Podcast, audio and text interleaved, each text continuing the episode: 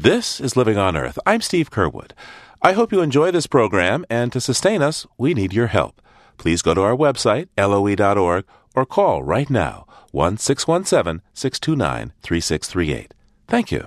An average moose stands 5 to 7 feet high and weighs almost a ton. Moose have a very large presence in some of the northern reaches of the United States, and populations are increasing in parts of the Northeast. But recently, wildlife biologists in the upper Midwest have noticed a severe drop in that region's moose population. Joining me from Grand Portage, Minnesota is Seth Moore. He's the Director of Biology and Environment for the Grand Portage Band of Chippewa in Minnesota. We've been seeing a long term population decline since 1990. We're seeing lower numbers of bulls compared to cows. We're seeing fewer calves on the on the landscape so we're trying to determine what the causes are for the population decline. We're concerned that moose are going in the same direction as the polar bear populations in the Arctic, and we hope that we can be effective before the population has declined too far. So, what type of decline are we talking about here? What kind of numbers? It's it's pretty significant. So, over the long-term trend from 1990 to present, it looks like about 65% of the population has declined. But the scariest thing is in the most recent survey, the one from this year, we showed survey numbers down more than 50%. So, as a biologist, I have two independent pieces of information that indicate a significant drop in our local moose herd. And so I really need to take this seriously. Now, you work for the uh, Grand Portage Band of Chippewa. Why is the moose population so important to where you are? Moose are the primary subsistence species to the Grand Portage Band, and so as such, they really define the culture of the band. If we lose the moose population here, we're losing part of the identity of the Grand Portage Band at Chippewa. And so, for this reason, we are working as hard as we can on this moose population issues, issue, and it is one of the highest priorities of the Grand Portage Fish and Wildlife Biology Department. So let's talk about weather and climate. Uh, the U.S. had a very mild uh, winter overall. Here in the East, we barely had to lift a snow shovel. What was it like there in the far northern uh, Midwest? This last winter, we actually call this a non winter. We had lowest snow that we've seen in a long time. We didn't really have any cold temperatures. And, you know, one of the things about moose is that they're adapted to a cold climate. So in winter, moose tend to exhibit heat stress at 20 degrees Fahrenheit. Well, most of our winter was above 20 degrees Fahrenheit, so these animals are stressed out for the entire winter.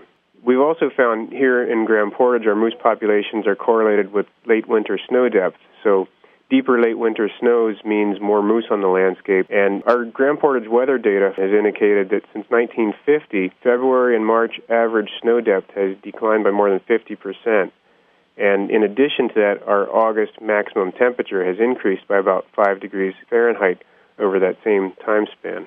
So let's talk about the different hypotheses that you have for what's happening to the moose population. Heat is obviously one, or rather the lack of cold. And how would that uh, upset those animals? When moose exhibit heat stress, they actually start panting and bed down and really don't feed at the rate that they need to to produce calories to make their calves or make milk or even to sustain their own body during the winter months. So heat stress itself is one issue. There are three separate parasite issues that also affect moose that are related to climate change. One of which is when the snow melts early in the winter, ticks tend to survive, whereas when we have deeper snow in late winter, ticks tend not to survive. Winter ticks parasitize moose and cause moose to scrape their hair off during the winter. Sometimes tick loads can exceed 70,000 ticks on a given animal. And when this occurs, the moose is basically replacing its full blood volume in a matter of a, of a couple of months. The other two parasites that affect moose significantly are brainworm and liver flukes. Both of these are passed by deer, and our deer numbers are high because our winters are less severe, winter is the population control for deer numbers in this area. In nature, uh, and I think Isle Royale, which is just offshore from where you are, is a classic case of this. Moose are held in check or held in balance with wolves. Yeah. What's happening there in Grand Portage with this these wild fluctuations in the weather? The thing with wolf populations on the mainland versus Isle Royale is our wolf populations are correlated significantly with our deer populations. So when deer numbers are high, wolf numbers are also high.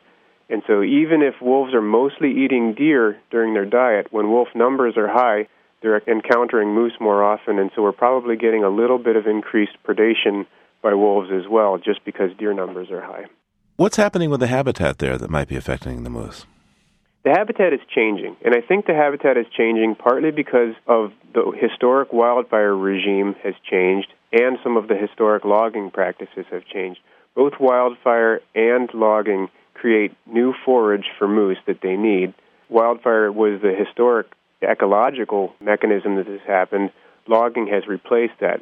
When wildfire sweeps through an area, it creates new forests. And in addition to that, it also reduces the tick numbers that affect the moose as well during the late winter. What interventions are you considering that uh, could be implemented? We're doing a couple of different things. We can reduce some of our wildfire suppression. This will help control tick numbers and also help to produce young forest. And the other thing that we can do as natural resource managers is we can aggressively manage our deer herd to stabilize their population growth.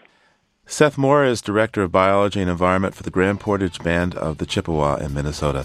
Thank you, sir. Thank you. It was great to be here.